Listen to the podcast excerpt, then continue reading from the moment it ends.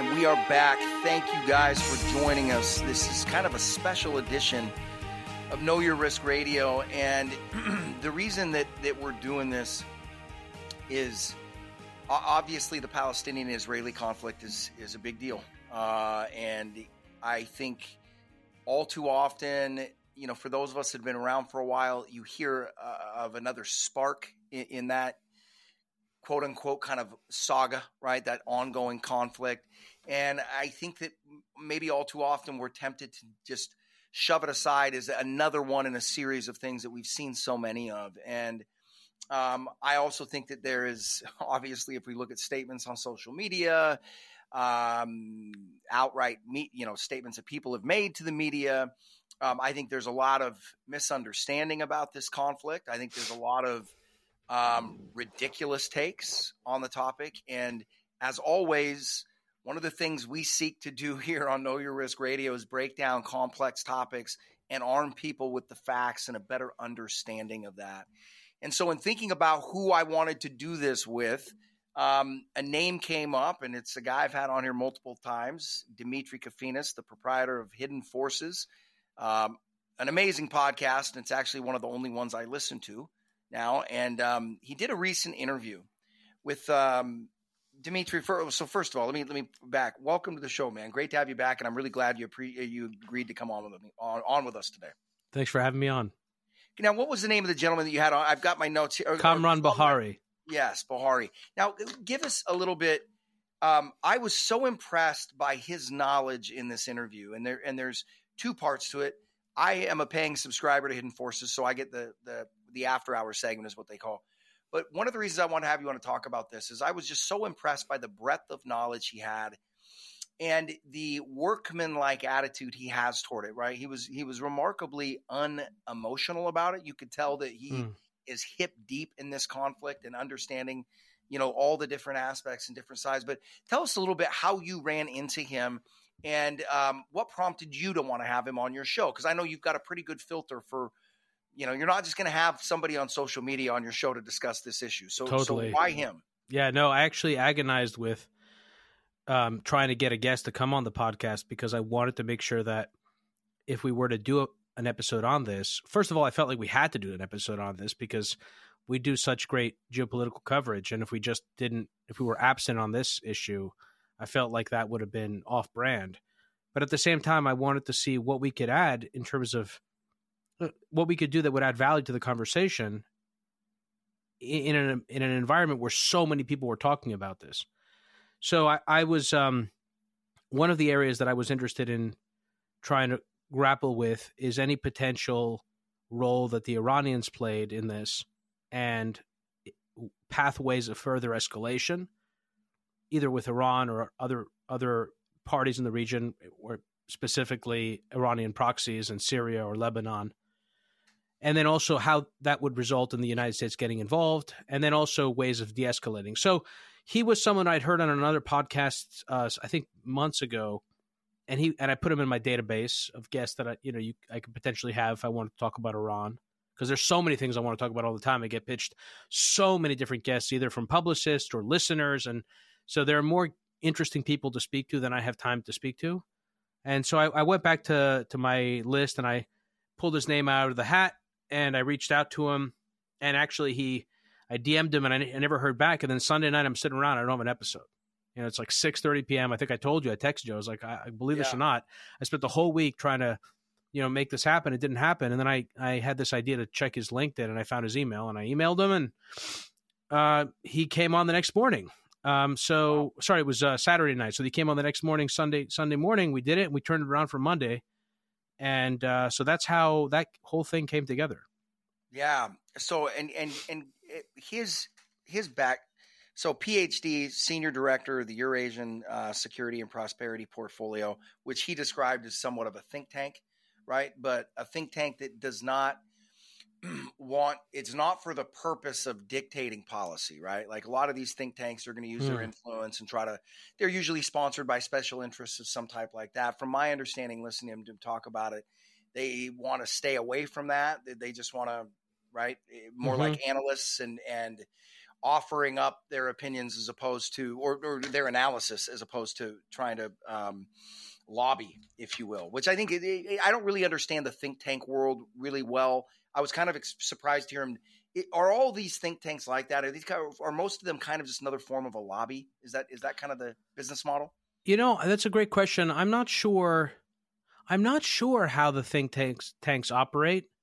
I, I assume they get a lot of money in terms of donations, but what are the strings attached to those donations? A lot of these are, are partisan. Like, for example, the Brookings Institute leans left, the Hoover Institute leans, leans right. Um, and so, what I, what's interesting about this guy and other people like them. So, wh- I was actually thinking about this. Um, there's a guy named George Friedman who founded Stratfor, which was a private um, geopolitical consultancy company. And that company has produced so many independent analysts. It was like it's like um it's like a hornet's nest. Everyone's left from there. Um, this guy left from there. Marco Papic was there. Jacob Shapiro, who works with Roger Hirst over at Lykeion, is was there. Um, Peter Zeihan was there. So there, there's, I think, what's happened. If you wanted the truth, and this is something that I feel like I don't know if it's worth a someone writing a book about Stratfor, but it, it might be interesting. I don't know enough to know if it's interesting. But as someone who studied foreign policy in college in the early 2000s and who was consumed by uh, issues of foreign affairs, specifically 9 11, the, war on terror, the Iraq war, that was a period of time where the foreign policy analyst was the rock star on cable, cable news. That paradigm changed after the 2008 financial crisis and the rock star became the financial person, the person that could explain markets, etc. And I feel like what's ha- what happened in those intervening years after, you know, after the 2008 crisis is that a lot of those guys who were in the nonprofit or public service space began to transition out into the private sector doing private consultancy. A great example is Ian Bremmer. I used to follow Ian Bremmer's work back when he was um, at the uh, at the Nixon Institute or the Nixon the Nixon Library, not the Nixon Library, the Nixon Institute or the Nixon Center. I can't remember the name of it. I used to watch him on C-SPAN. He used to write for the National Interest. Yep. Back when he was out of out of his PhD, he had written some books at the time. He wrote a book called J Curve, which was about totalitarian regimes, and he was he's someone who really nailed that model, and he's made an enormous, a huge business. You know, I have no idea how much money they make, but they make a fortune doing these kind of private consultancy for Fortune 500 companies. But there's a there are a lot of avenues to do this, and what you're seeing now is more and more analysts filling the crevices out uh, to the point where you've got guys now that are doing kind of newsletter type services, charging top dollar for analysis, because in a multipolar world, in a world that's transitioning from unipolarity to multipolarity, many of the bedrock assumptions that people, including investors, have had about geostrategic security are being upended. And so trying to understand eh, the opportunity to understand that is hugely relevant for people and they're willing to pay. So that's what you're seeing now. And in the context of that, there's a there are a lot of people that are that are very good, let's say, garnering eyeballs, but they're not necessarily great analysts. The same kind of thing you see in finance. You and I know this. We talk about this all yeah. the time, right? It's one thing to tell a great story, it's another thing to actually be a really good investor. Same thing is true here. So you know, I, I, try to bring on guys. I don't always get it right, but uh, I try to bring on people that I think are really smart and good in their analysis. He's one of them, and this is something else. Just to cap this off, you and I have talked about this before. I don't want to necessarily open up another avenue of conversation, but it what matters to me is I I judge people not based on what they say, but how they say it. Not based on what they think, but how they think. What is the right. process that they bring to the table? And I would agree with you that he had a really good process. Yeah, avoiding, and you and I have spent a lot of time talking about this, but avoiding the echo chamber, right? Um, you know, you look at modern social media, and that's really all it's turned into, right? It's just I, am gonna I'm gonna follow a bunch of people that are just gonna reconfirm all of the things that I already think, and kind of kind of hard to get it right when you're when you're looking at things that way.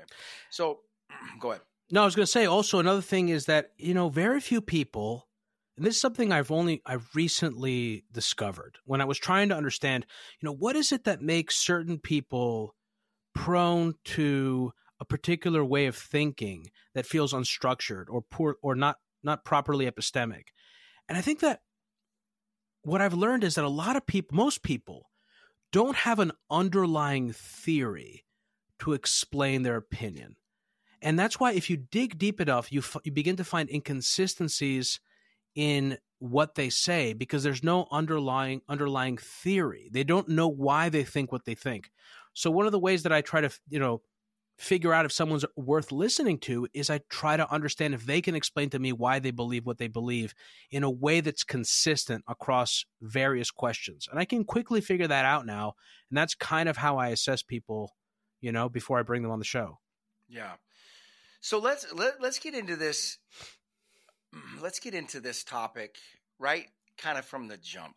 Um and we could and I was thinking about how I wanted to start this because obviously contrary to some of the people in the media or, or on per, on social media or whatever the case may be, um, the, this is a conflict that's been going on for a very long time, right? Mm. predating everybody that's currently alive on the earth by thousands of years. Um, depending on when you start, sure. Yeah, depending on when you start. So let, let's rather than getting into a biblically historical type, you know, back and forth and trying to look at it through that lens, I just think it's really helpful to pull it up to you know the last 70 years and kind of look at the generate mm. the, the, you know the the way things have played out and what's led us to this point today what, and and and and the, one of the things that I wanted to point to and I know that he talked about this and I'm I've got it in my notes here somewhere uh, but about Israel you know at the center of this when you hear a lot of the repugnant and completely uh, just obscene comments in my opinion on this conflict. At the center of them, well, you know what? Actually, I, let me digress a second.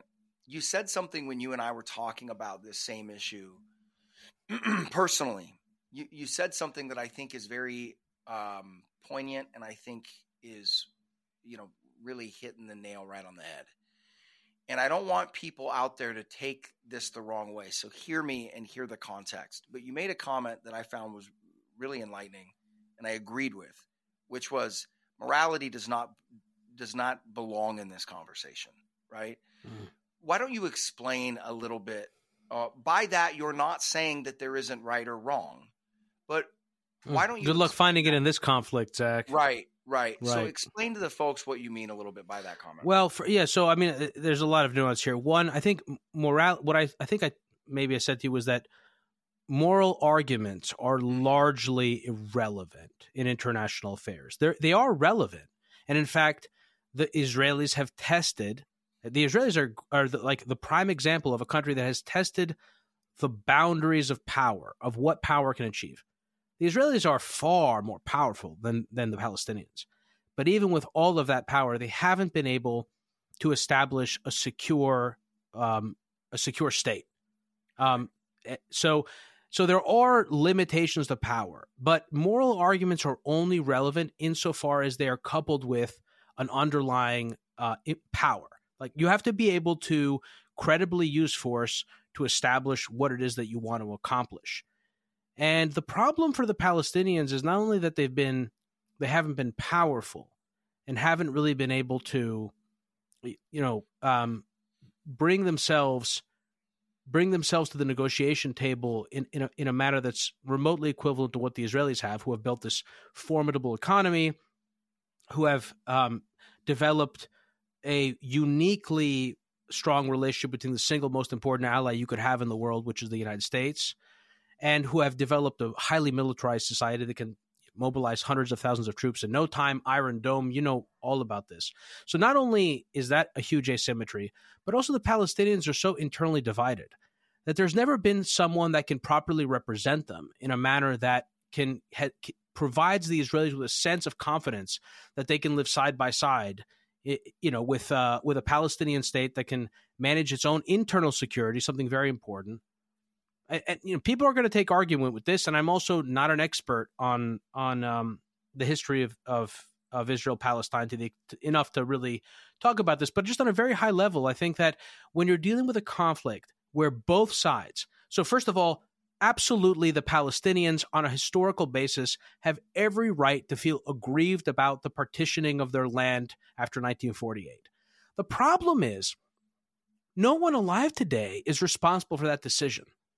And lots of the, eh, the people living in Israel today didn't didn't make that decision. Also, the people of Israel themselves are also divided on this question of a Palestinian state, and you know there are there are different viewpoints. But my point is that it's not so simple. Like I've heard, you know, there was a commentator. Actually, this was a view that was circling around quite a bit, which is an analogy that people use, which is that the the, the Israel Palestinian conflict is a situation where the Palestinians are basically living in a house. The Israelis are the people that come in, break into the house, put the family in the basement, and then the family breaks free at some point, kills two two people that two of the people that sort of invaded, and then they get blamed for it. And I just think that that's not accurate mm-hmm. because again, like the people that broke into the house, if we want to go with this analogy, are not alive anymore. Right. So like right. I just think there's a lack and I get it because it's so it's so hard to deal with this fact, the fact that everyone's a victim in a sense and everyone's a perpetrator in a sense. I mean, there are various degrees of a victim perpetrator on both sides of this. Clearly, Hamas is the worst of the worst form of evil on the Palestinian side. Um, and so I, I, I, I has, for example, there are settlers that there have been reports of, of, uh, of, sorry, of, um, yeah, of Israelis who have moved into the West Bank after this event happened in Gaza and shot people, shot Palestinians. And over the course of the entire conflict, the, the last however many decades, it's the Israelis that have killed more Palestinians. But good luck trying to sort all that out. So my, my point was that when it comes down to it, the moral arguments are irrelevant. What really matters is power, and and there are limitations to power. So the power needs to be coupled with a, with diplomacy. And the problem for the Israel Palestine issue is that there's no good solution. So we think about other situ other sort of issues in America. This is very common where there are really good theoretical solutions. We all know what they are, but the politics are intractable, right? The problem for Israel Palestine, and there's no good theoretical solution. Forget politics. I just gave you one example. Like the Israelis don't know. Can they take can they take their their foot off the neck of the Palestinians? If so, what happens then to them? You know, are they going to be safe? And I think I feel like that's also lost when you have an attack on, on the I mean, the, the, the, Israelis are attacked. Sure, there's an asymmetric power dynamic, but the Israelis are still scared. I mean, that was a terrifying thing that happened, and people have already forgotten about it because now what we're seeing is, understandably, all the imagery of all the dead Palestinians who are by number are racking up much faster because the Israelis can just, you know, bomb the hell out of Gaza. So I just feel like it's just one of those things where I don't even bother getting into the moral argument because I feel like both sides have a moral claim, and it's so muddied um, and there's so much existential angst on both sides of this that um, it, it's just it's just a situation where if you're not in the conflict itself, I feel like you even have less of a le- leg to stand on when it comes I, to moral arguments. I would agree, and and I it's you can see them on both sides, and naturally, when you look at the radio stations that we're on, we have a we have a, an audience that is much more to the conservative side of things. So obviously, with that, typically you're going to have a more pro-Israel stance on it. Um, my last name is Abraham. I'm I come from a long line of Lebanese Jews from way back when, so there's bias certainly in in my analysis.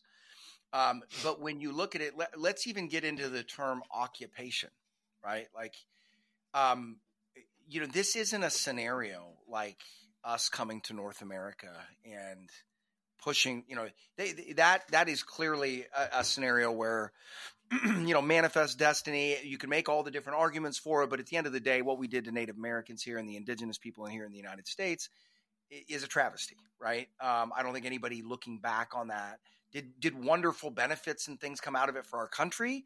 Sure, but it was there, there was a cost, right? And and the Native Americans bore the brunt of that cost. Um, when when when people start getting if if you are at least from my perspective, and then based on your conversation uh, that you had on on this topic recently in in the interview, um, I want to hear your thoughts. But um, even when we talk about occupation, it seems like a fruitless avenue to go down because it really depends on when you're talking about it, right? Like, well, Israel's the occupier, and you're like, well, yeah, 1949, but you know, I, I look at both groups having original claims on this land going way back when, right? So it's it's much more complicated than saying, you know, the United States landed North America, took over the indigenous people. That's pretty clear cut. Right? I don't really feel like looking back through history, unless you're looking at this through the lens of religion, right? Like if you're a Muslim, you're obviously going to see it one way. If you're a Jew, you're going to see it another way. But I mean, aren't we looking at two people that basically came from the same area and, and historically speaking, both have claims to the land, right? Uh, well, that's part of the problem, though, right? Because you're saying this goes back to kind of my point. There's this, there's a certain sense of historical lineage claims, but the people that at the time that Israel Palestine was partitioned, and again, I, am very shaky ground here, right? You know, they say when you're skating on thin ice, you want to kind of move quickly. Yeah. Um, I, uh, you know, I, th- I think the population was 10% Jews or 7% Jews and the rest were Palestinians. Yeah. And yet the, the, the, pro- the land by the UN at the time was partitioned 55% to Jews and 45% to Palestinians. But I think, again, this goes even in the case of Native Americans and the Spanish or the or the English, this is the history of humanity. Right. One group tries to conquer another group.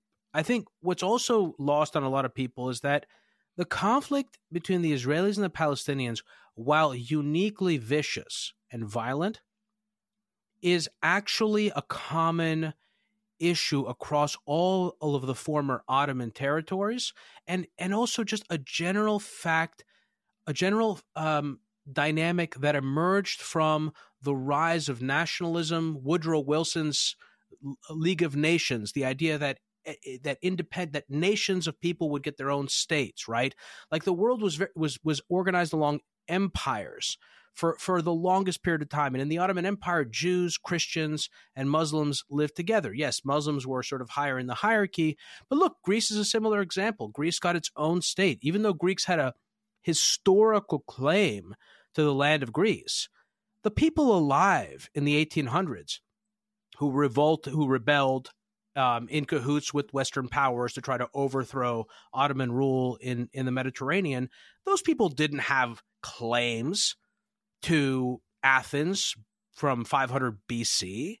We're not even probably anywhere near the same genetic makeup. I'm Greek, so there's a, I, I, and so you know, like if the Ottomans today, if the, if the Turks today, and this is a real issue, I've written, I've talked about it in, in the on the show, if they were to, to decide to take pieces of of the Eastern Mediterranean, rocks in the Aegean or islands in the Aegean with people on them, do they have? D- does Greece have a moral right to that property as opposed to the Turks? And I think that just becomes a really messy argument. And I think moral arguments, I think we're also used to making moral arguments in interna- international affairs because in particular because we've lived through 30 years of multi of unipolarity. 30 years of a rules-based international order where the United States set the rules of the road, where there was a United Nations that governed international law, and where there was a real sense that you could not push the boundaries. You couldn't forcibly change international boundaries. And remember the precedent set by Saddam Hussein in 1991 with his invasion of Kuwait. The Bush administration, with their response, sending, what was it, 500,000 troops into Iraq, eviscerating that country. Um, that was an important moment for the that the, the initiation of the rules based international order and that's breaking down we've seen that in ukraine we see that in nagorno-karabakh we see that here with Israel Palestine. And there will be other places where it will be challenged, and, and Greece, Turkey is potentially one of those places. So, to bring it back to that example, because I'm Greek, I'm, it concerns me. And I think that the Greeks need to do what they can, facing an uphill on demographics, facing an e- economic differences between the Turks. And uh, each nation must do what it can. It has to decide what costs it's willing to bear for the right of self determination at the limit and less consequentially for the right to maintain all of their territory. Yeah, no, I, I agree with all that. I getting back to specifically the Israeli-Palestinian uh, uh, conflict. How, how, do we, or or we, how do you, how do I, but but just how, how do you, um, not, not rationalize it? How do you wrap your head around the dynamic of the, the, I think one of the things that makes this topic muddy is that you have true believers on both sides of the of the argument, right? right. That are that that are locked in blood feud dynamics, mm. and then you have people on both sides of the debate that are in it for personal gain. Right? That are in it for increased power and control. That's another thing that's really tough, right? We we we were on, and again, I'm going to skate thinly on, or I'm going to skate quickly on this thin ice as well. but I'm reminded of the of the peace talks, and I believe it was um, it was between, uh, if I'm not mistaken, wasn't it Ariel Sharon and Yasser Arafat that Clinton brought to the table? Barak. Um, oh, uh, Ehud Barak. Yeah, Barak right? and yeah. and uh, Arafat. Yes. Um, you know, they they at that point, um, if I'm not mistaken, historically, the Israelis were prepared to give quite a few consul right. Uh, they were they were prepared to give expensively, right? They were going to give meaningfully to that, and they were also going to recognize a Palestinian state. And Arafat pulled out essentially at the last second, left him sitting there at the table, right?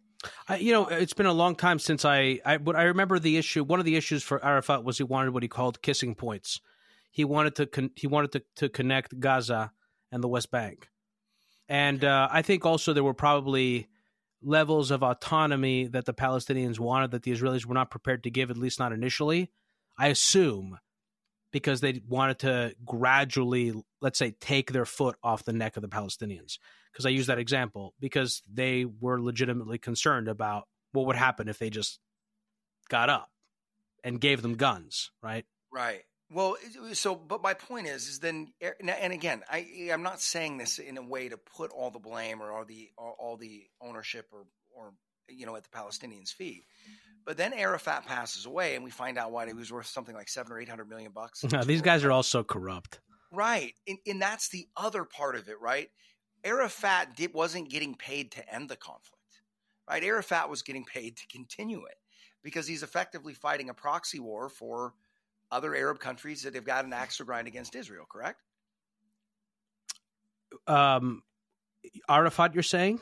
Yeah, but yeah, obviously he's gone, but I'm using that as an example, right? Like, I think yeah, my I, I don't again I don't know. This is now this is now where I'm not prepared. Of course, I I my working assumption is these guys are all very corrupt. Yeah, uh, but uh, you know I don't I don't know enough about the the politics of the PLO or Fatah or the the history of all this stuff. Of course, I've heard from all the experts that they're very corrupt, and I just feel like it it the, the further down the stack you go, the more corrupt governments and, and organizations become right? Writ and, large. And I think also, you know, again, I think also another thing that's that I feel like this also annoys the hell out of me when I listen to people talk and they throw around words like corruption and this and that.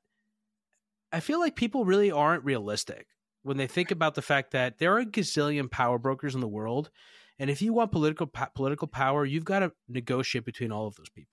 Mm-hmm. You know, like it's not like when you know, let's say Barack Obama came to power in two thousand and eight 2009 maybe maybe in his heart of hearts he wanted to to institute m- bigger reforms on the banking system but he ended up having to you know uh, make concessions to the to the banks. Who know I, i'm just using that example. My point is that like there are a lot of power brokers and even if your intentions are in the right place i'm not saying they were they were in this case. I'm just making a point that you you have to negotiate between power brokers. And so like out of that i think comes a lot of corruption just by virtue of that fact, you know? Well, and the identification or the recognition of corruption does not moot any argument coming from that side of it because it's like like you said, I mean, if corruption is really what makes you turn up your nose, don't go to Washington D.C. Right? Don't it's get in, like, and don't get involved in anything that has to do with like solutions in the real world. Right. Because like right. you're just not you're just not playing. You know, I remember I was in a foreign my foreign policy class. My I've brought this guy up many times. Um, you know, maybe my memory of him, I've exaggerated how great of a teacher he was because it was my first foreign policy class in college. But he still was great. And maybe I'm not exaggerating. Maybe he was really great. But his name was David Denoon. And I believe that he was an assistant secretary of defense at the Reagan administration. He worked for the Defense Department. And I remember early on, he was very conservative. And he was one of those guys that would get canceled today, you know, um, like right straight out of the gate. And I remember he sort of put together a thought experiment and he was very sort of condescending to those who didn't agree with him. And his thought experiment was like, if there's a f- plane flying to wash over Washington D.C. and it's going to be there in like 30 minutes, and like you know that it has you know it has a certain substance on board, and when it goes over D.C. it's going to release and it's going to like kill a million people, but there are like 200 people on the plane. Like, do you shoot the plane down? And like, if you don't shoot the plane down, you're ridiculous. Like, you have no place in politics whatsoever. And there were people in the class who were like, that's morally wrong. And I, I, as I've gotten older, I, it's just become more obvious to me how ridiculous that that are, you know to say that it's you you can say whatever you want, but you have no business when it comes to power because you have to make real decisions in the real world. And so I think that, I mean that's sort of my view on that. You know. Well, it gets into another conversation you've had, and we've had it on the show many times. You know, regardless of who's on, which is there seem, and maybe it's something that's always existed, right? I think that it's more of a recent thing because that's when I came of age, and that's when I noticed it, right? Um, you know, but this whole idea that there are cost-free solutions, hmm. right? And I I hear it so much in politics today, and like I said, maybe it's something that's always existed. But you get these people running around going, "This is what we should do," and you go, "Well, hold on a second. That comes with its whole other uh, you know list of problems. There is no cost-free solution, and um, you know I think it I immediately intellectually dismiss people when it's like, no, no, this is the way we got to do things, and this is how we resolve. It's just, it's, it's just, it's childish. It's childish. Yeah, it's what children it really do. Is. I refer to as third grade diplomacy. Yeah, right? that's what it is. Right? If we ask a, ask a group of third graders how they would handle something, and those are the kind of answers you get. Um, another interesting part of this conflict, and it was one that I sort of felt a little embarrassed by my lack of ignorance on this particular aspect of it, was um, the two H's, where it was fascinating to listen to your guest really delineate between Hamas and Hezbollah. Mm. And like I said, it was a little embarrassing because I sat there and I thought, you know, I've never spent any time really thinking about the differences between those groups, what their aims are, whether they are, you know, even to the point of not even knowing if they are cooperative, right? Do they work hand in hand? How do they, Walk us through a little bit of that Hamas and Hezbollah and the origins of both as you understand it. Obviously, very not, thin, very thin ice. Look, very thin ice. Yeah, I don't, I don't know enough. I would say this is where I would really direct people to my conversation with uh, Kamran because he he he began to touch on it just a bit. Yeah. Um, but the, I think the the larger sort of the, the the important takeaway about these organizations is that both of them have strong ties to the Iranian, um, the the uh, Iranian Revolutionary Guard Corps, Quds Force, and are part of this network of Islamic revolution that that Iran and the IRGC have been trying to spread as part of their, as part of their way of um, exerting power and influence and getting a seat at the negotiating table in in in the attempt to influence the political trajectory of the Middle East, right? And where this is relevant, it feeds back into what was the important international political dynamic that was happening leading up to the terrorist attacks that happened last weekend. The Saudis and the Israelis were on the verge of a historic diplomatic deal as part of the larger Abraham Accords that had already led to breakthrough agreements between the Israelis and other members of, of, of other Arab states. So the, the the Iranians are vying for influence and power, and that would have represented a major threat to them. And by the way, this is the thing again. The graveyard of empires, they call the Middle East, or Afghanistan, they call Afghanistan the graveyard of empires. But in some sense, again, what we see in Middle East politics is the out is the outcome of the death of empires. You have these various sects. What happened in Iraq? We invaded a country that was an artificial nation state held together by a strong man who we bolstered in our in, in the war against Iran. We felt we fueled we've um, funded both sides of that conflict because we didn't want to see any one of those major powers dominate the region. We then invaded Iraq and it broke up into sectarian warfare because these countries inside they're like hornets nests. They're not civil they're not stable civil societies, which brings us back to the Palestinian case. Even Palestine is divided. And that's the other thing. The the Pal- Palestinian the, the division within Palestinian politics was another prelude to the to the negotiations between Israel and Saudi Arabia. You know, can we can we can we solve can we come to dip, some diplomatic agreement and also try to address figure some kind of solution out for the Palestinian case, which is definitely not going to be as good as what they would have gotten under the Oslo Accords.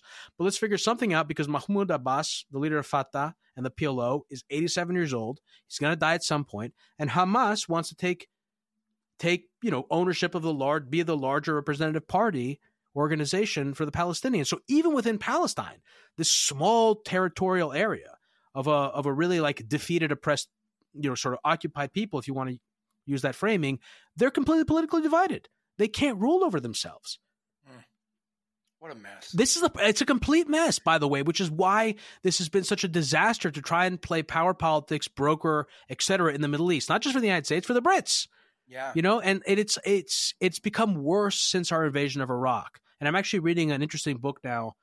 Um, I think the book's called Confronting Saddam, and it's written by a scholar who did the best he could to get as much, uh, get as many of the documents from the Bush administration as possible. I believe he was only able to get so many because of you know freedom of information requests, but he was able to get a lot from the UK because they there was a lot of information there that they made public after the invasion of Iraq. They went through much a much deeper sort of reckoning process apparently. But he also sat down and interviewed everybody: Wolfowitz, Libby, Douglas Feith, um, you know, everybody. And I'm reading this because it's it's it's fascinating, and I I've I have talked about Iraq because I'm reading the book because I actually want to dedicate a show to it because I talk about Iraq all the time and how consequential it was. I really point to Iraq as if America really is on a long term decline, you can you can put it directly on the shoulders of George W. Bush. But also, I think it's important to try and reckon honestly with the the pro the, the sort of the challenges that the Bush administration was confronting at that time when they decided to invade Iraq. Um, and I don't know I don't know how straightforward it was because at the time I was against the war. Again, I had David Denoon who was against the war and educated us on why you didn't want to invade a country that had Shiites, Sunnis, and Kurds. Um, and you didn't want to break up a country that was 60% Shiite, I believe it was, next to your neighbor, Iran, which is, by the way, why H.W. Bush didn't go to Baghdad after they defeated Iraq because they didn't know what the hell they were going to do with it.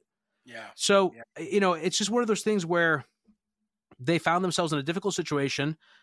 Saddam was really ruthless. I mean, the stories of Saddam are, inc- are just incredible. I mean, he was the most yeah. ruthless dictator you ever seen, and he was hell bent on on on getting weapons of mass destruction, hell bent on changing borders in the region.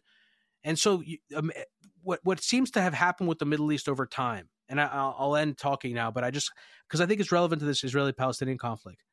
I feel like what's happened is the great powers, or in this case Israel, have been confronted with, let's take Israel a second. Great powers, they've been confronted with a really difficult, bad situation that they don't like. And they try to tinker around the edges, try to adjust, just adjust. I mean, Iraq was more than an adjustment, but everything they do, they make it worse.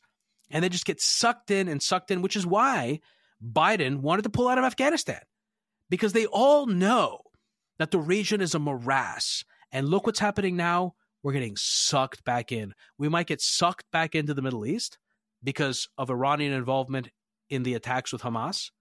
And then good luck on the pivot to Asia because now we've got an open front with Ukraine, Russia, which is only, already straining the U.S. industrial base and our productive capacity to produce defensive weaponry, artillery, etc. And the, and the and the same weapons, by the way, that uh, some of the same weapons that the Taiwanese would need, and that we would be shipping Taiwan right now to help poor to, to help bolster them in a defense against China. And now we have an op- you have a potential open front disastrous war in in uh, in Israel where you have the same need for the support of the defense industrial base. So it is really it's the it's the international rules based liberal order coming and unipolarity coming apart. Yeah, and it's and it's happening with breakneck pace. Uh, another thing that Kamran talked about that I was I found fascinating. It was also something that I was I figured too, but again, that's just my deductive reasoning and and you know coming from a place of where I'm nowhere nearly as educated as he is on the topic. But he seemed, and, and if I get this wrong, feel free to correct me. But he seemed to almost um, laugh, if you will, at the idea that Iran was not involved in some capacity. Yeah. This, right. Where where the popular line has been, you know, Wall Street Journal came out and said they were, and then there were several different politicians that walked it back and said we don't know. He he kind of he kind of scoffed at that whole idea, right? Saying that no, no, they're they're absolutely behind this. What, walk me through again. You're the one. Sure. The yeah, yeah. Walk, walk so first that. of all, I just want to remind people. Remember when Nord Stream was bombed? Yeah. If I rem- if I recall, unless I'm mistaken, neither side blamed the other. Right. Right. So I think the the, the the the reality is also there's a level there's a there's a there's a situation in which even if both sides know that Iran's involved, it may not be something that they want to acknowledge because if they acknowledge it, now they have to act on it. Now they have to do something. Right. Right. So, uh, you know, I I think I think look, it's hard to believe that they weren't. And by the way, the leader of the Quds force met with the leader of Hamas only a few days afterwards in Qatar. Okay? So like they were hugging and kissing, you know. Three kisses in Iranian style and hugging and laughing. And there was a video released of this. I mean, that's a big FU. Yeah. You know, if like so I get that the the Ayatollah said that there was no involvement, but maybe the Ayatollah didn't even know. Yeah. You know? And again, this speaks to the the complexity of Iranian politics and power structure and how much power the IRGC has versus the the clergy versus the the presidency, you know. So my my sense is that yeah, they probably knew and you know, I think um Kamran made a good point, which is that you have a huge leap in terms of competency from what Hamas traditionally does, what their MO is, to what they did. smart. Right. So I feel like, you know, I think this is where you get into a, a thing of like, well, what do you know and what can you prove? You know? And we've learned, we've all learned from all these Netflix shows that cops can mis, you know, can lead the the the, the person who is in police custody and get them to confess. But there's also truth to the fact that people that are in this business for a long time, and Kamran strikes me as a guy that his background seems to me deeper than what his resume, his official resume says. You know, Yeah. he seems to have a really tangible, intuitive sense of intelligence. And I think I just think that, you know, people that have been in this business long enough understand the different dynamics, the relationships, and you know, his argument makes sense to me. yeah. Oh, 100%, which is one of the reasons I wanted to have you on to talk about. Yeah, but the larger thing, the thing is, dude, here's the thing. Let's go back to the Is- Israel Palestine. So, without getting into a moral argument, just talking straight up here, let's just say you're Israel. You're surrounded by threat. I'm not gonna. Let's not get into a moral argument about why you in are in that situation. You know the the decisions that led to this. What you inherit. You inherited the situation. You're in this security environment. Okay, and you care about your people. You care about your nation. You have a sense of uh, of patriotism and nationality. What do you do? You have Hezbollah to the north. You have you have Iranian proxies in Syria. You have Hamas, which just literally went over the border and killed so many of your citizens in cold blood that you were still discovering settlements that had been where the people had been massacred after you thought you figured out what had happened and you discover more dead bodies.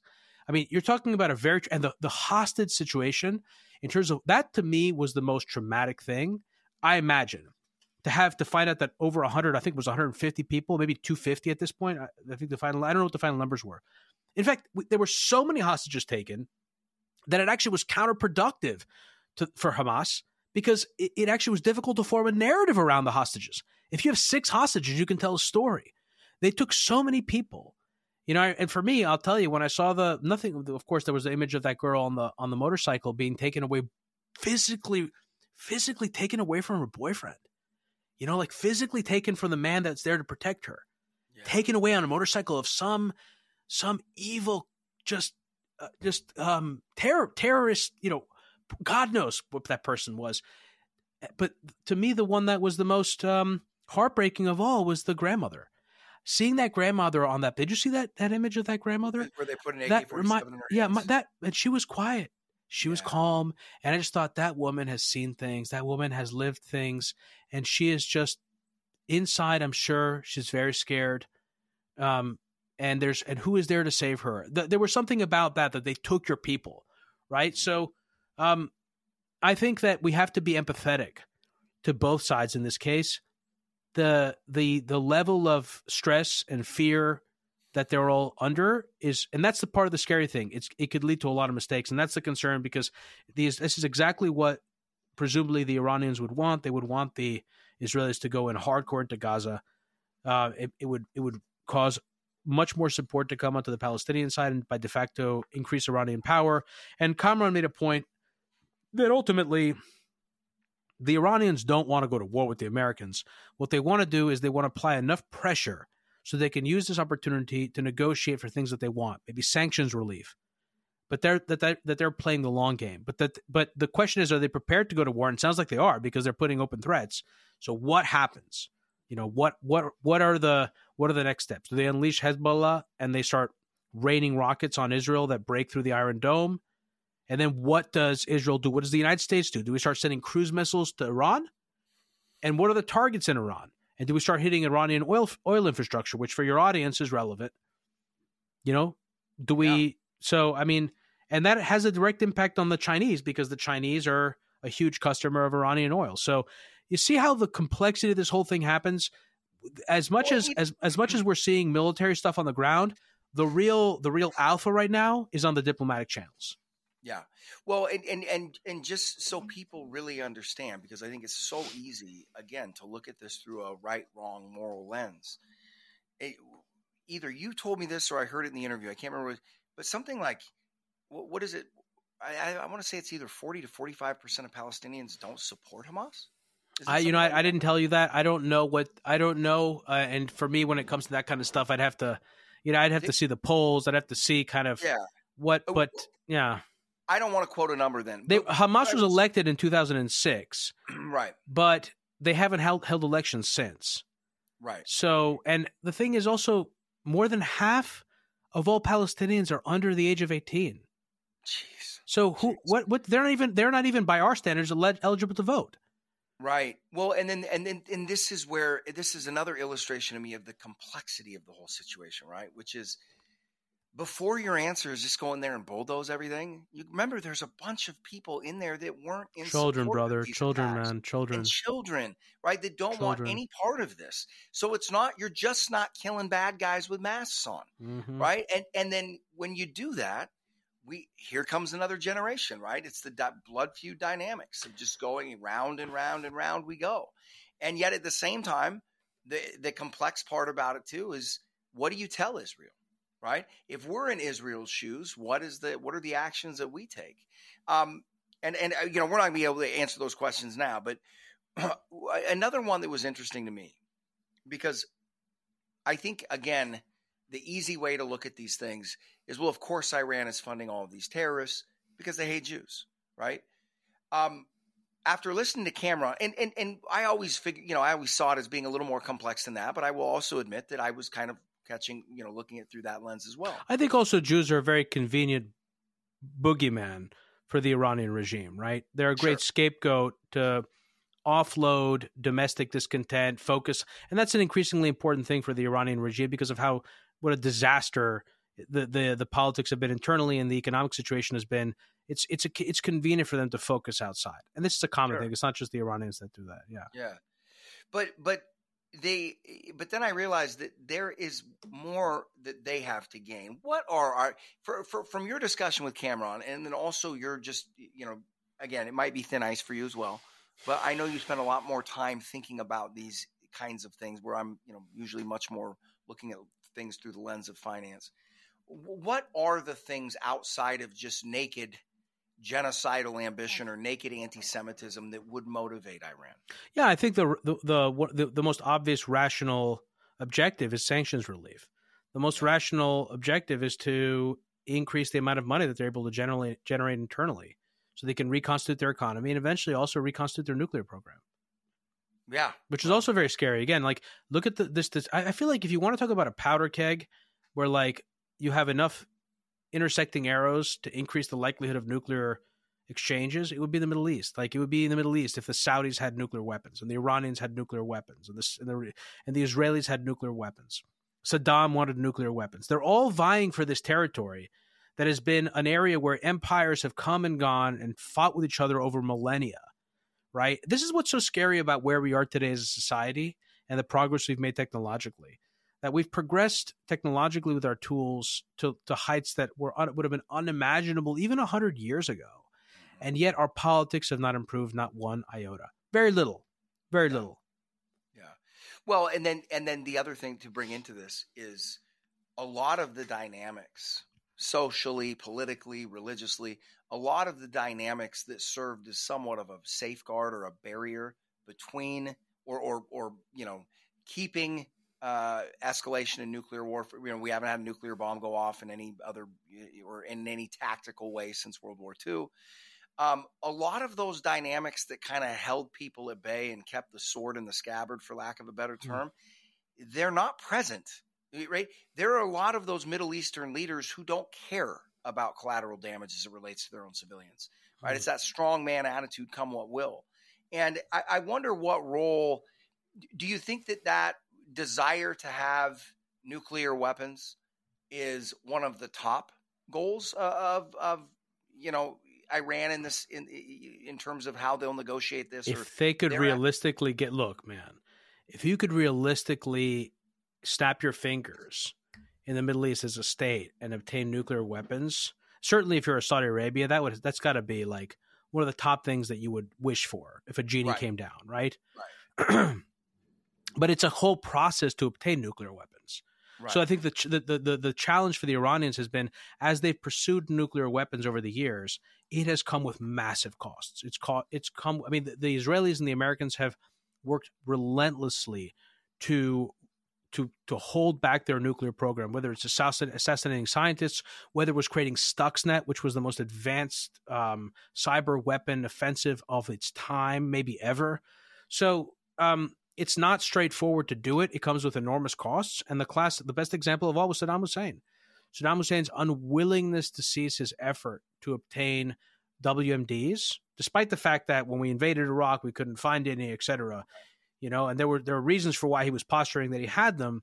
But if he could have had them, he would have he would have gotten them. And someone like Saddam, who was as much of a sociopath as he was, right? He he, he was perfectly capable of using them. I mean, he did use them against the Kurds multiple times.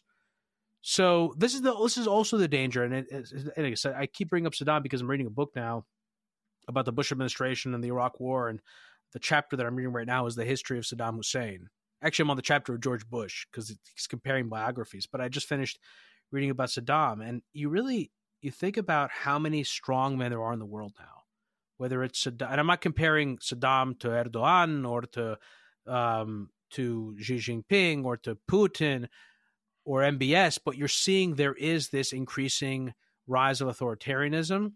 And while that makes it a lot easier to negotiate because you have one person, and so for these regimes, for MBS, for Putin, for Xi Jinping, um, etc., these people are able to negotiate with each other very easily. They're able to to have direct talks and direct calls. It also makes it where, like, yes, the gains can be enormous, but the losses can be huge because you have one singular person. And also you have a really this is the other this is the thing that's the worst about it. You have no succession strategy in a lot of these cases. What happens if the guy at the top drops? Chaos. Chaos. I mean right? That's what we're seeing in uh i mean that's what we've seen in syria. And that's what we right? saw by the way and we saw that in iraq. Yeah. We saw that in iraq. Yeah so yep. and these are not countries that have uh they don't rest the authority within the people and so when there's no leader, you have a civil war. Okay, so at the risk of sounding somewhat naive, and I can't help myself going down because I, I, I don't I, I, know I know this about you personally, and I know that you and I have this in common. Um, I think both of us are sober minded enough to come right out the gates and say, "Look, I don't have an answer." Right? We, I, I, think both of us are, are self aware enough to and intellectually honest enough to, to admit that. But if you were to look at this scenario, what is a path forward? Is there one? I mean, is this solvable? Is this just destined to erupt in? Because I mean, the way it's moving to me, and I could be wrong, and perhaps people have said this many times over the last 50 years, but the way it's moving to me, I, I see this latest move as certainly a step change, right? In in the way that this um, conflict has played out, especially over the last 30 or 40 years. We've talked about the increased complexity of this attack compared to last, you know, the the, the previous runs that that Palestine has made or the Palestinians have made against Israel. Um, th- this seems like a, certainly an escalation. This seems like I said a step change. Um, we, I don't see any viable outcomes. I don't think, you know, if you look at the Israelis; they have to respond right? I mean, they, of course, they have, they have to, respond. They the question to. is what what how how how measured can their response be so that they can achieve the the sort of the game theoretic objective of responding and punishing and showing that this kind of attack is unacceptable and there will be repercussions while not overreacting and putting themselves in a worse situation than they were otherwise because the media environment today is also very different the the israelis have always had a difficult time managing their their coverage in in europe but they've had very great relationships with us media outlets over the years and now with social media they're really losing control yeah yeah and and and the way they're perceived on the international stage is a pretty big deal, especially in that part of the world. And like you said, I just I the analogy of a hornet's nest. I mean, what do you, I you know you don't want to. I mean, it would seem like it would turn into an absolute mess and a meat grinder if you put a lot of boots on the ground. If you're if you're the IDF, right? Well, that's what they're, they're that's doing. what they're looking to do, right? I mean, they're not. Right. They haven't rolled in today because of the weather, but they're basically saying they could roll in any day now. And is that and here's the question here's I was thinking about this while preparing for the interview. Is that better than just strictly going I it, strictly going aerosol, you know, or or, or Man, you said it earlier, it's a blood feud. Yeah. Yeah. So so do you see any what is the role that the United States plays going forward? Right? How how do we well, what is the path forward here? When I look at this situation, I just don't see any path forward, man. And and I I got to believe that there is, right? There's an out somewhere. What is it? Where is it? Where do you think we're headed? And, and is this, let's pretend, first of all, that there are some solutions and things that can be done. Are we, in my mind, I feel like looking for solutions that will allow both to coexist if that's possible, right? So this goes back to something we talked about earlier, which was there's no good theoretical solution. I think also that's what the Abraham Accords was about. The U- United States had already made a decision to pivot out of the Middle East. It saw its situation there, understandably, as hopeless to really make a change. It's kind of like quicksand. The more you fight, the more you get sucked in.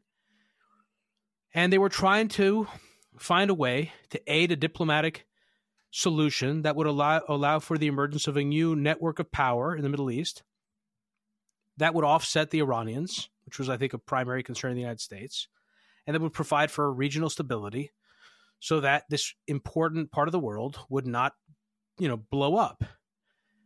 I think it's just, it's very hard also because the Iranians there is there's this is another thing they're embedded in a lot of these countries with, with terrorist organizations and it makes it very difficult it just make it makes it very difficult because of also the the the Chinese who again they're very much invested in the economic situation with Iran, with Iran because of Iranian oil, the Chinese are also not really interested in playing a really uh, big role in the region diplomatically.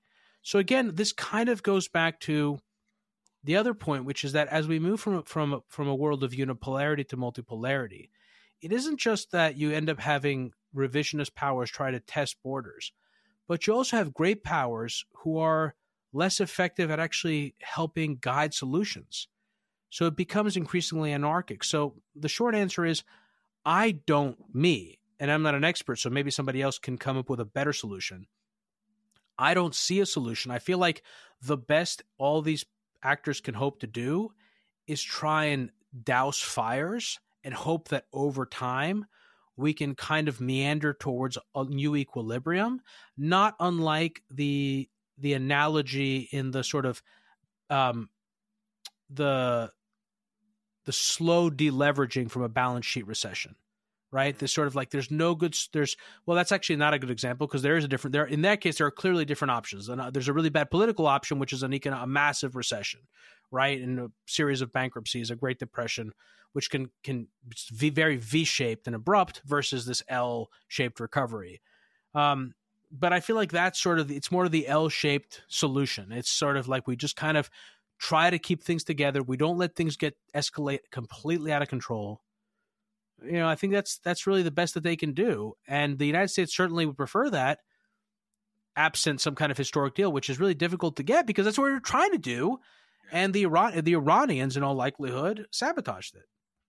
Yeah, and that's and that's the other hard part about this is there are so many there are so many players uh, and factors involved in this whole thing that don't benefit from peace, right?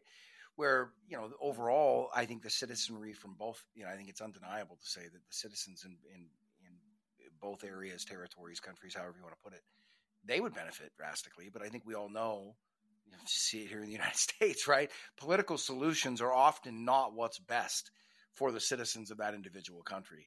And um, I, I'm I'm with you. I because of that dynamic, my great fear, and and in closing, I, I wanted to throw this at you. No. Um, because I hope it's very much not this, and I'm not saying it's, it's at all my base case. My great fear is when I look at the world today, um, and I look at the issues that we face economically, uh, you know, so many different. We're, we're so many different. Uh, such a unique point in in history, at least as far as I've been alive. Um, my fear is is that this has the potential of being some type of Archduke Ferdinand moment, especially considering that you've got a kinetic war going on in Europe for the first time since World War II. Do, do where, where would you put that on the bell-shaped curve of potential outcomes? And do you think it is dangerous of spiraling? Do you think this will stay kind of the the, the as horrific as it is, don't I'm not undermining it all, but do you think it will stay this sort of regional conflict back and forth, or do you uh, agree that there is potential for this spinning out of control and becoming something much larger?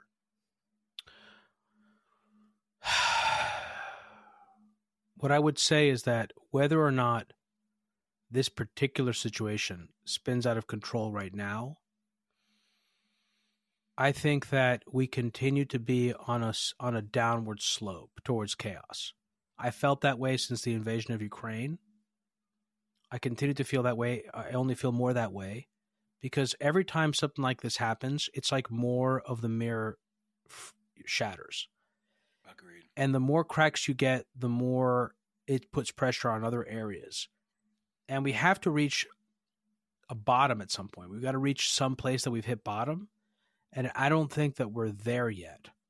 The question is, can we sort of reach a bottom? And then again, I, to use this L-shaped recovery because I, I, guess I really like it now.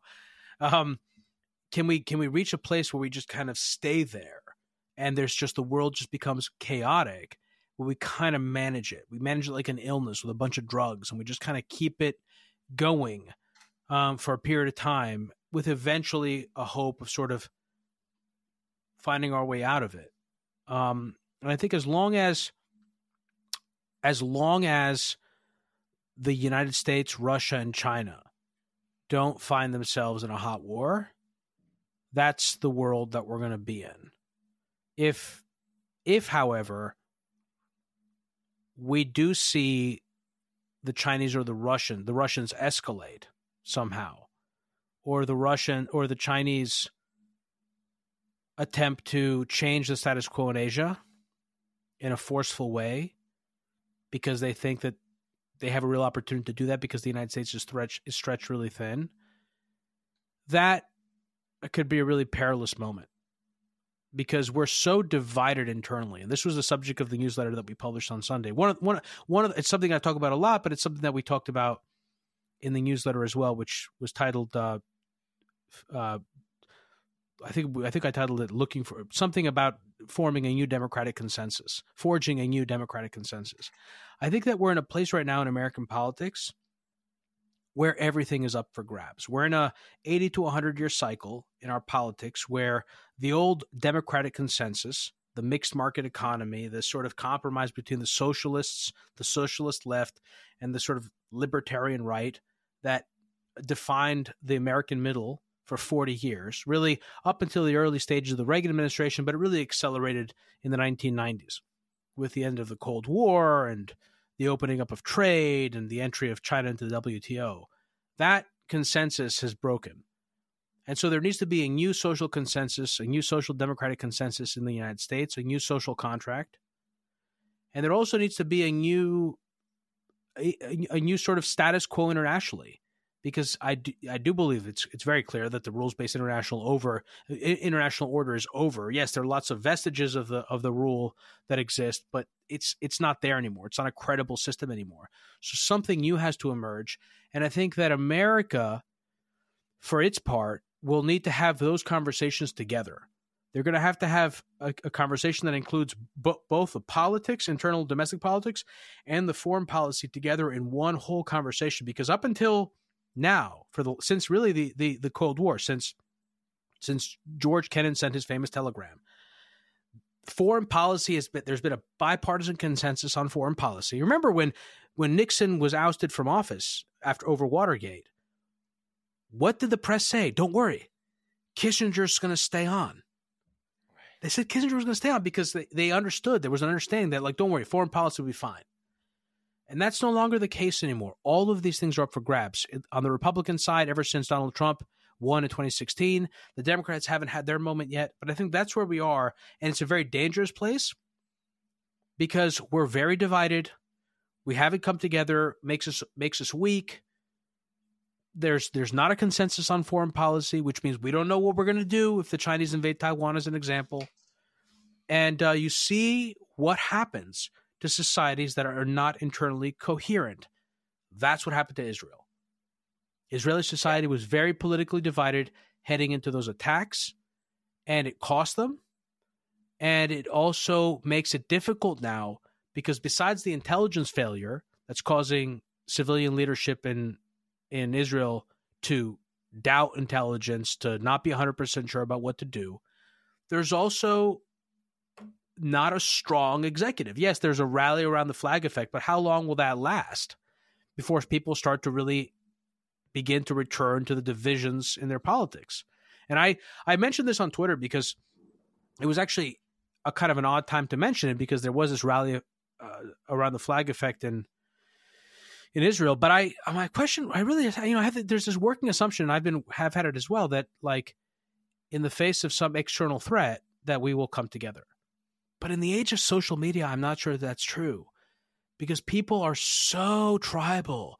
They're so conspiratorial. So that if 9 11 happened today, I question how the country would have reacted. I question if there wouldn't have been 20 or 30% of the country that would have said there weren't any planes. It was all yeah. holograms, especially now with AI and deep fakes. Like it's bullshit. It's not real. Yeah. And what happens then in this country, man? That's the thing that's so scary, dude. And that's where I think our society is uniquely vulnerable because you've got these authoritarian societies where it doesn't matter what the population thinks. I mean, it matters at the limit, but not in the case of a 9 11, right? People are just mm-hmm. like, that's, that's cool, right? And Whereas for us, there's so much leeway for public discontent. So again, I just think, man, that's why that's why I've been for years. I've been just saying this. I've been been banging the drums on our need to come together and our need to solve political problems. It doesn't mean that we all just need to jump on board with whatever the government sends. That's the exact opposite of what I'm saying. But I'm saying people need to be constructive. And in America today, there's a freaking sport around being cynical, just being a child, blaming, just constantly complaining because things aren't perfect, every opportunity to, to to attack the other side. I find it disgusting, man. It's really unreal. The Republicans and Democrats have both did it. The Democrats did it when Trump got into office in 2016, 2017. I didn't vote for Trump. I didn't want him in office, but man, when he got when he became president, boy, was I not rooting for him to be successful. The Democrats did everything they could to delegitimize him, and every time something comes up, the Republicans find ways to attack Biden, and all of it just is so incoherent given where we are today. So I think that's our biggest risk, man. Our our internal divisions. No, I, I I was laughing this weekend about scanning through Twitter and seeing somebody with a pretty substantial following, um, quoting and and screenshotting the latest from QAnon as if it was like real. Really? Yeah, and you're sitting there looking at these people going, guys, this has been proven to be a ruse and a joke over and over and over. How and it, and it just it, it, scares me, and it scares me totally. because it, for the first time, it, it, reminds me the first time I heard you use the term financial nihilism. It, it is it is such a unique part of culture and society today where people are willingly waving the flag for something that has been proven completely false, right? And and the fact that it's been disproven doesn't dissuade them at all because they don't have a theory. That's what right. conspiracy theories are, right? What is a conspiracy theory? It's not actually a theory. It is a, a uh, it is a a pattern recognition engine that says I'm going to put together a story based on this connected this this series of connected dots, but I don't have an underlying theory. I don't know how JFK was killed. But what about what about why why why did why did that guy over there say there was a shot from the grassy knoll? Like yeah. there's no actual underlying theory. It doesn't mean that maybe maybe JFK was assassinated by the the CIA, but you don't actually have a theory. You don't know. You don't know. You don't. You don't know why how Jack Ruby was involved. If he was involved, you don't know if if there was anybody besides Lee Harvey Oswald. You don't know any of that stuff. And so, like, I think that's kind of where we're at today. And people with very large followings feel perfectly inclined to do that and to speculate on that kind of stuff. And well, it's and, the, and to make it even more complicated, right? You've got the people on the other side that dismiss anything summarily because it sounds like a conspiracy theory, and and you just got these this chasm miles wide yeah, in between. This is two. a it's it's a great listen, Zach. This is a this is actually a really interesting conversation. We'll probably not be able to get into, but you know, I feel like I'm often someone that finds myself on the side of the people that not dismisses, but I'm very, very ruthless about attacking someone that put not attacking the person, but attacking what they have to say and, and, and sort of like show me, tell me, walk me through your hypothesis. And after we get through that process, like for example, let's talk about Jeffrey Epstein. So like I totally if you if I had to if you put a gun to my head, I'd be like they probably killed the guy. Somebody they yeah. somebody probably got to the guy. I I, I I'm if I, but it's possible that it, it's possible, it's entirely possible that it wasn't that he killed himself, right? Yeah. But like, I, if I had to go, but I'm still not sure. But that's an extreme case where there are reasons for me to feel that way, right? Because they put him in a different cell. Another guy was a big cop, tried to kill him. All the cameras are shut down. It's possible the cameras are shut down because it was a shithole over at Rikers, you know. But like, that's an extreme case. There are lots of other cases where people just, you know, just talk about all sorts of stuff. You know, like, oh yeah, the Clintons are pedophiles. Well, how do you know that? How do you know that the Clintons are pedophiles? How do you know that, that Biden is in China's pocket? Well, by the way, he's not, because everything points to the fact that he's not in China's pocket. And the Biden administration has put forward much more substantial legislation and regulation around trying to contain China than the Trump administration did with with uh, with uh, what's it called uh, tariffs, which the yeah. Chinese have been able to work around through Vietnam or or Mexico. But like this is the thing. It's it's a it's a partisan echo chamber of stupidity where people feel smart by being cynical. They feel smart by being like, "Oh yeah, I know." And it's like it's more important to sound smart and sound like they know and just kind of like do this stuff than actually be smart, figure stuff out and and and generate alpha. Whether generate they're generating it as an investor or as a citizen to actually be aware, right? And you and I have been banging our heads against the wall. On the whole dollar de-dollarization, dollar Gosh. hegemony. It's gonna just gonna stop using dollars because the the dollars were bankrupt, so they're just gonna stop using it. No attempt to understand how the dollar has power, why people use dollars, thinking about all the different private actors in the world that need dollar balances, what the game theory behind the whole dollar network effects are. You know, like I had. uh Anyway, and then there are a lot of actors too, man. Like I don't want to say names, but there's someone that's well known that has a theory that he puts forward a whole story about the network state and how we're all going to live in the cloud essentially. I mean, it's kind of I'm not really giving him a fair hearing here how I say it, but like you got people that are pushing this idea that somehow like the network effects of the blockchain ecosystem or of Bitcoin, which like 15 years old, based on like 10 minute pro- trailing probabilistic consensus on a blockchain, are somehow going to replace 200 years of U.S. of history, Civil War, World War II, World War One, the Great Depression, and American Constitution and civil rights you know, there are a lot of people that are not good faith actors that are attacking the systems that we have in place today, are attacking our institutions. And that's those of us who know better should defend them, understand that they're not working right. But America has been through much harder times, man. We inherited a country from our grandparents who fought you and I in that age. My, my, my, my grandfather, my grandparents are Greek. They fought in the World War II and the Greek Civil War but like that's the generation in the United States that fought World War II, man. They put their lives on the line. Like we have a responsibility, not just to our children, to the people that live today. We have a responsibility to the people who sacrificed for us to get here. And I feel like that's where, and you know, talking about conversations, I had a conversation with Henry Olsen That was episode 330. I so, so recommend it to your audience. And he was, we were, we were you know, I, I had him on because I heard him talking about the Republican Party and the different strains of culture within the Republican Party, this new Republican Party. When he described the Republican, the new right, I felt like he was describing me, and nothing resonated with me more than responsibility. You know, we have a we have a responsibility, and people have been through much worse. So your cynicism isn't appreciated. Go away. Go have a pout in the corner. All the love for you. I don't know what you're dealing with in life. Maybe it's super tough, and I totally respect that. But you have no place here. Just like the people that on the decision to shoot down the jumbo jet that's going to kill a million people, you have no place in the room. I get it. Maybe it's not your jam, but like you don't belong in the room. Other people belong in the room. Hey, it's like the people, the people on both sides of the aisle that sit there. You know, on one side of it, it's let's go door to door and take everybody's guns. On the other side of it, it's come on, bring it on, let's try, let's get this on. And you want to look at them both. Okay, go, hey, bring guys. it on. Yeah, yeah let's bring. yeah, yeah fun, fun, conversation to have over drinks. Yeah. Okay, you, you're describing the genesis of a modern civil war here in the United States. Let, can we just all be adults and recognize that nobody wins, right? And and the horrors. I, it just and and that is one of the things that concerns me is because that for lack of a better term and I'll use it again whatever that attitude is that has that that, that spawned financial nihilism as you coined the term it, it it's seeped into so many other things where this be bring it on man and you're going no no it's larping no, no, man. no. it's live action role play. That that's a great way to put it. That is what it is isn't it? Yeah. It's it's and I think that we as people getting to a point you were making earlier I think it is incumbent on the more sober minded of us, the ones that are actually trying to get it right, to make sure that we come into these scenarios and analyze them as they are, not as we want to see them.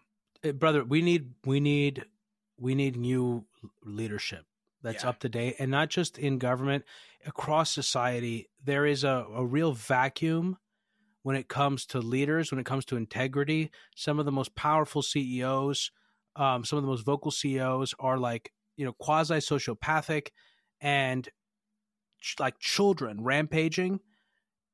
The the they're they're, they're I, I watch I you know I, I see young kids today, young boys who have role models. They think that this is what manhood is. It's Andrew Tate or it's uh, Russell Brand or you know it's like people are really confused about what it means to be a man, what it means to be a leader, what it means to be an adult. And my conclusion on all of this has been show, don't tell, and try and elevate people that I feel like are good faith, focused on solutions. Right. I don't expect that anyone has the solution, but I do believe in the in the effect of having lots of good faith people who are mission driven, focused on the problem, working together. That can get us to solve it. And eventually, I imagine that if it gets bad enough, it'll push us over the edge. But there are some of us that have been focused on the problem, just like there were some of them, some some Americans who were focused on the problem in the 1930s before we ever got to Pearl Harbor. So, like, you know, I just I think that's the only way forward, man. You just keep trying to find other like-minded people, find people that are holding the fire. You know, like as opposed to people that are just sitting in the darkness who are either laughing hysterically in a nihilistic way at the at the sort of breakdown of society or who are really just kind of like doomers and they just yeah. can't find the motivation to fight, to find the courage to walk through the fire. Yeah. You know? Yeah. yeah. no, and I do it. And that's why, you know, I think that's why these kind of conversations are so uh, needed today because do I have a, yes, I've got a bias. Like I said, my last name's Abraham. I've come from a long line of, you know, Lebanese Jews. You can't get more Jewish than Abraham. That's right. Yeah. It's kind of, kind of right there at the start, right? Um, but at the same time, you know, recognizing that seeing it through that lens of bias doesn't get you any closer to a solution. You know, actually, this not to not to open a whole another whole nother front of conversation, but the the reality is that like Israel and the Jews are a good are a good example. And again, there are limits to what you can achieve by force, by diplomacy. You know, they have a really intractable problem there but they're a really good example of like what a people can do when they set their mind to something. You know, like so I think that people there's a lot of lessons there and I always uh, as a Greek as a as a Greek citizen who has family in Greece and who cares very much about the future of the country, I often talk about and I'm not the only one, I'm not the only Greek person that does, about the model of the Jews in Israel and what they've been able to achieve. And this has direct relevance to Greeks because we came from the same, we came out of the same breakdown of the Ottoman Empire. The Ottomans ruled for 400 years over that territory. So the, there's people can come together, but they need a strong, they need a sense of identity.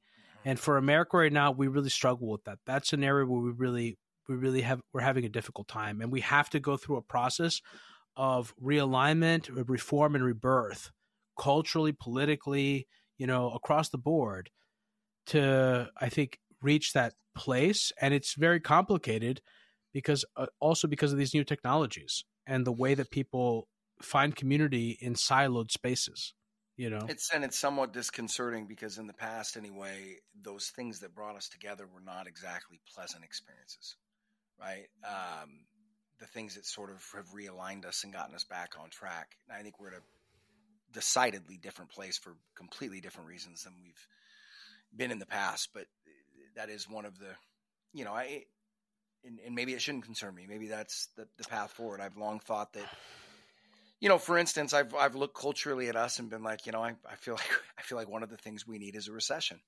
Um, and I don't want to spin off into a finance based mm. conversation, mm. but you know, um, when when things are too uh, you know, there's certainly been challenges over the last 15 to 20 years, but when things are too good for too long, I think people, it's, it's not I'm not saying they've been too good for too long.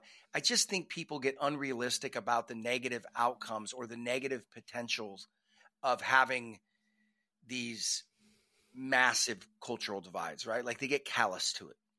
And like you pointed out, mm. there are real costs to that division and um, oftentimes we're not reminded of what those costs are until really bad things happen. Maybe the solution is giving everybody everybody mushrooms and psilocybin and ayahuasca and something like that. Like I'm not jo- I'm not joking. I'm no, serious. I, like, I, maybe people yeah. need a massive mental reset, um, and maybe that would really actually be the solution. Like if you gave AI uh, a shot at like fixing this, maybe their solution would be like people need to have one or multiple trips, like massive psychedelic trips to reset their sense of what's possible because we're well, really I, stuck in a really dangerous paradigm.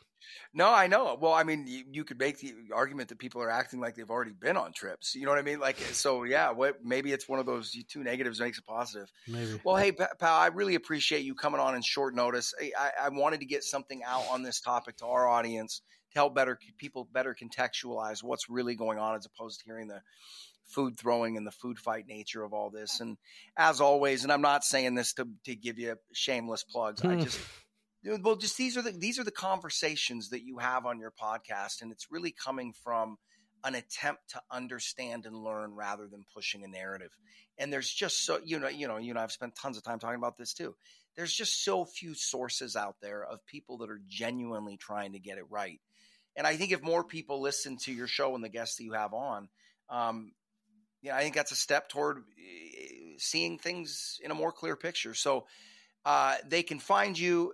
Give me the Twitter handle. I've got your Twitter handle right in front of me, but it's at Demetri Kofinas, right? At Kofinas, K O F as in Frank, I N A S. They can um, learn more about the podcast at hiddenforces.io, where they can also sign up to our newsletter. And I've been publishing a lot of thought pieces in the last several months on Sundays, and they can also get emails alerting them to the podcast. And if they are interested, they can sign up to our premium feed or even our Genius community, where we have live Q and A's and in-person events, including dinners all over the world, to talk about these subjects. So, and and I am a member of that Genius committee. You are our, our community, and um, no, and I strong and I and I and and you can you can sign up and, and get and get through the paywall, which I think is worth every penny but there's also half of it, right? The, half the content is free, right? It's outside the paywall. Yeah, exactly. So the Hidden Forces episodes are two hours roughly each. The first hour has always been and always will be free. If you want the second hour, which is basically a deep dive into some element of the first hour, I traditionally what I try to do is I create the first hour is, is a foundation building exercise, and the second hour delves deeper into some particular thing. So our episode with Andy Constan and Mike Green on the bond market meltdown, the first part was all about building a foundation to understand really what are we talking about here, what happened, and the second hour was like, well, what do you do as an investor? You know, if you want to take advantage of this move in yields, what do you do? Yep. Yeah, no, and it was that was that was a great one too. But yeah, I I, I strongly recommend it, guys. And Hidden Forces, they can find on the Apple podcast anywhere. The same with Know Your same with our podcast. Any podcast website or or service. Or if you're flying on United Airlines, Singapore Airlines, right. Cathay, Aer Lingus, Fiji, Vietnam, anywhere you you can find us on a lot of international airlines, British Airways. So check your in-flight entertainment system for international flights. And one other thing I want to say is the reason that he does the subscription model is he doesn't take any advertising dollars. So there's no marketing whatsoever. And again, that that is another thing that I think we all know is making the waters even more muddy in so many places. And it's certainly one of the things that enables you to to stay on script and and continue that pursuit of a non-biased analysis of so many of these topics. Thanks, so, man. I appreciate it. I appreciate it. I look bet, forward. Man, I look forward to having you on the show too. This is we, you and I've talked about this. You're going to come on the podcast, and we're going to talk about markets, and it's going to be great. I look forward to it. I do too, pal. Well, thank you, uh, thank you uh, um, sincerely again for doing this, especially at short notice, and uh, hoping you guys got as much out of it as I did. Um, keep an eye out. We've got the show coming up. This is just a special episode we did. We've got the show coming out this Friday and another uh, interview as well. Not going to want to miss that. Until then, have a wonderful week, and we'll see you again soon. You're listening to Know Your Risk Radio podcast. Download and subscribe at knowyourriskradio.com. The opinions expressed in this program are for general informational purposes only and are not intended to provide specific advice or recommendations for any individual or on any specific security. It is only intended to provide education about the financial industry. To determine which investments may be appropriate for you, consult your financial advisor prior to investing. Any past performance discussed during this program is no guarantee of future results. Any indices referenced for comparison are unmanaged and cannot be invested into directly. As always, please remember investing involves risk and possible loss of principal capital. Please seek advice from a licensed professional. Investment advice cannot be given without a client service agreement. Bulwark Capital Management Management is an investment advisor representative of Trek Financial, LLC, an SEC registered investment advisor.